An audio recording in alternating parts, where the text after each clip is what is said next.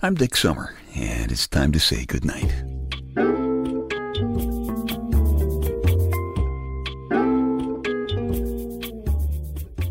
This is a quiet place to rest your head, a safe place to hide a hurting heart, a gentle place to fall. We just call this place goodnight. I'm sitting here in my big, comfortable black leather papa chair in the living room with a, a good, full feeling after a visit to our favorite diner. And it was the scene tonight of one of my most memorable dining experiences. My brother Pete and his wife Tanya went to our favorite diner with my lady Wonder Wench and me. It's a comfortable place. Food's good. People who work there are all genuinely friendly, you know, and they're, and they're careful too, which is just as important as being friendly. I mean, it's it's all very well for a waiter to smile at you in a very friendly way, but it's not helpful if he's not careful and his teeth fall in your soup, you know, so careful counts. The one thing that bothers me about the place is that there's a smoking section. I've always kind of thought that allowing a smoking section in a restaurant is a little bit like allowing a peeing section in a swimming pool. You know, you don't want to go there. Now, Pete and I are both pilots. Now, we don't get together nearly as often as we'd like. And his wife Tanya is new to the family, so while Pete and I were talking airplanes, my lady Wonder Wench brought Tanya up to date on all the family weird stuff with the uncles and the aunts and the cousins and the kids, you know. Especially my Uncle Herman, who, uh, if he were an Indian, would probably be called Runs with Beer.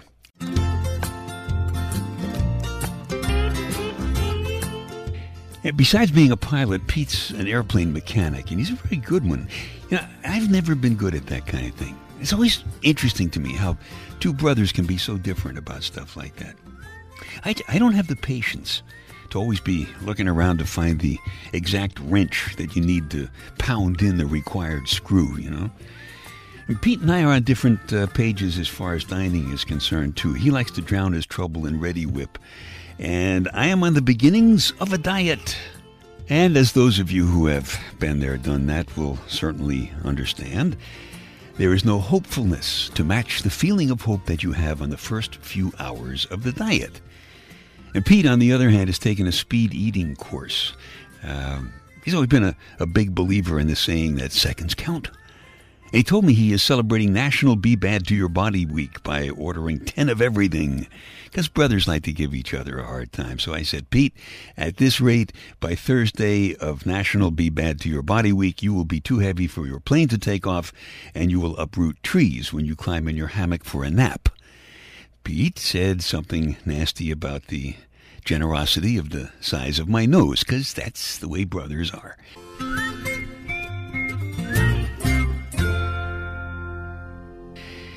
Now, like all pilots, Pete has to take a physical every other year to continue flying. But he's just moved, and so he doesn't know any of the doctors around here. So I told him about my guy. And as I said, you know, brothers like to give each other a hard time. So I, I said, look, you know, don't worry about my doctor looks a little strange in his big black cape and magic wand and, and pagan medallion. And, and you got to ignore his pet snake and the black candles because he's really worth it, you know? He's a very careful guy. All his tattoos are even spelled correctly. And he's very thorough. He was going to give me a prescription for blood pressure last year, but, but first he carefully asked me, you know, are you allergic to anything? You know, like, oh, mashed bat wings, crushed lizard tails, horn-toed warts, you know, that kind of thing. I mean, hey, yeah, come on, what are brothers for?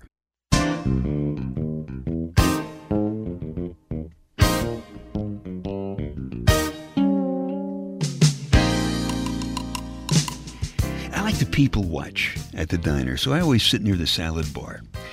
One guy was sitting at a table all by himself, kind of fiddling with his cell phone and looking kind of hunted. And he kept asking for more coffee, and, and every time the waitress brought it, he, he always looked up at her and he, and he said, You know, I'm waiting for a friend of mine. I guess he was fiddling with his cell phone because he didn't want people to think he was just lurking. That's happened to me.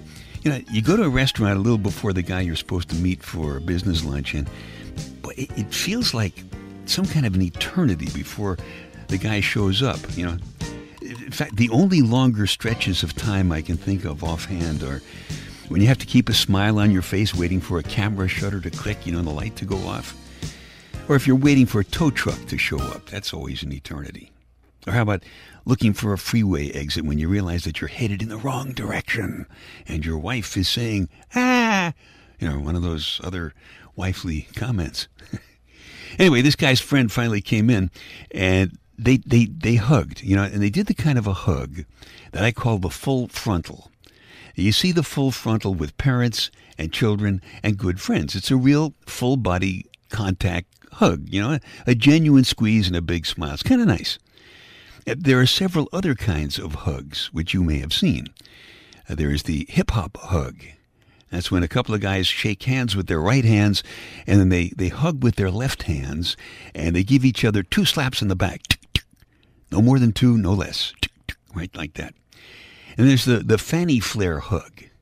It's mostly with girls or women. And, and nothing touches anything below the shoulders because both fannies are stuck out at about a 45 degree angle. And it is often accompanied by a virtual kiss, with the uh, fanny flare hug. I, I think it really looks stupid. But I suppose it's designed to show that this particular hug has nothing to do with sex which is important because, as the forces for good in the community always tell us, sex is the most awful, filthy, perverted thing on earth, so you must never share it with somebody unless you really love that person.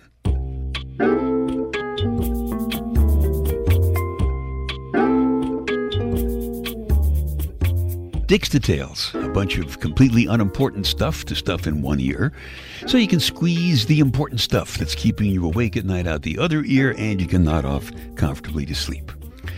The average happily married woman gains seven pounds in her first year of marriage. An unhappily married woman gains 43 pounds in that first year.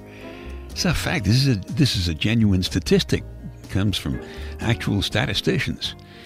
I guess it proves that unhappy women have more than just a heavy heart. A farmer in South Africa didn't know what killed his ailing ox, so he cut open the animal's stomach and he found several pair of pantyhose in there. Boy, talk about a farmer's daughter story. According to Martinsburg, West Virginia police, this is true, believe it or not, some woman reported that a man broke into her bedroom and licked her leg. She tried to, to, to grab him so that she could turn him over to the police, but he ran away, which is too bad, because I guess she just couldn't hold her liquor. Dick's Details. They take your mind off your mind. All kinds of dramas play out in diners and, and restaurants. Here's one from the Night Connections 2 personal audio CD. It's called The Dinner Date. You never expected this to happen. You're beginning to feel warm and wet and weak just thinking about dinner with an old friend on Sunday. You've never been lovers. You came within moments and less than inches of it. First time was during the summer that you both graduated from school. It was after an outdoor concert in the park. The night was warm and summer magic and private and dark. And you let him half undress you. You were both sweating, and you let him hold you against his bare chest.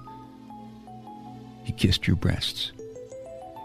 You'd never let anybody do that before. Then you just got scared. You suddenly went cold. And you said no and pushed him away. He was so frustrated he punched the grass and sprained his wrist. You couldn't help but laugh a little, but you were scared too. Later, it seemed like the right decision. By Christmas, you were both involved with other people. And about a year later, you both got married. As the years went by, you never forgot that kiss. You remembered the feeling of his lips on your breasts, the scent of his hair, and the summer grass, and the sweat, and how young and intense his eyes were looking up into yours. It was a scene that filled your fantasies as your marriage started going downhill. During those years, you ran into each other several times and had lunch twice. Second time, the week after your divorce. In one wild, unguarded moment, you let him know that you wished that you hadn't said no all those years ago. And that if he asked again, the answer certainly would be yes. You blushed when he didn't ask. But then a week later, he showed up at your office, and he did. But the fantasy moment had passed, and you remembered that he was a married man. Yesterday, he called and told you that his marriage was also on the rocks, and his wife had filed for divorce. His voice was husky and hurt, but somehow he sounded relieved on the telephone and hopeful when he asked you to have dinner on Sunday night. There'll be only one question this time when you make love. Will it be the beginning of a new love? Or the end of a fantasy?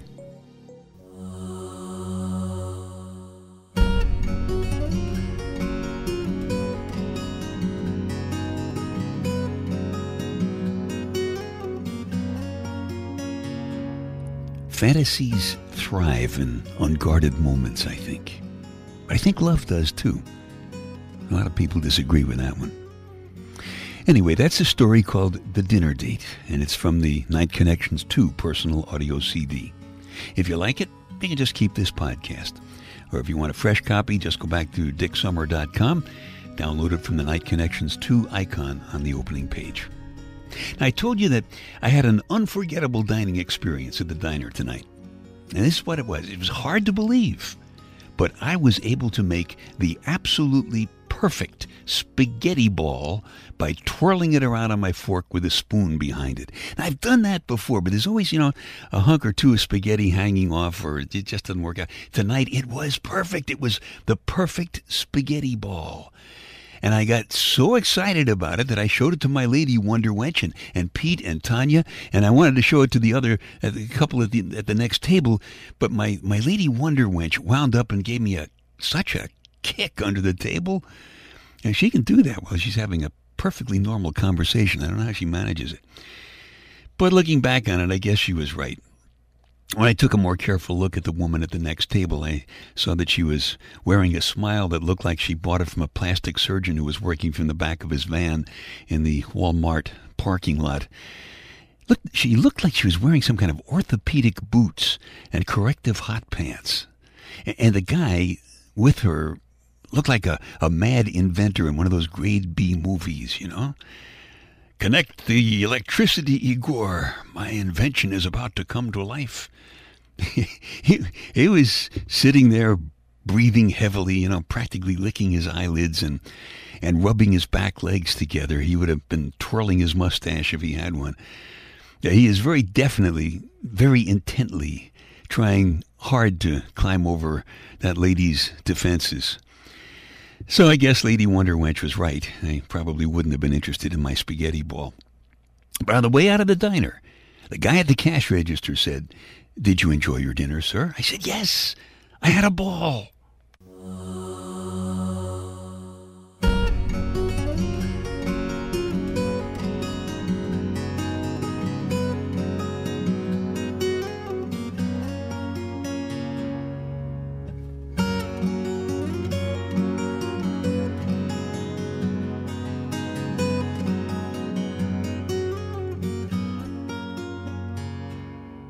Okay, time to tuck you in now.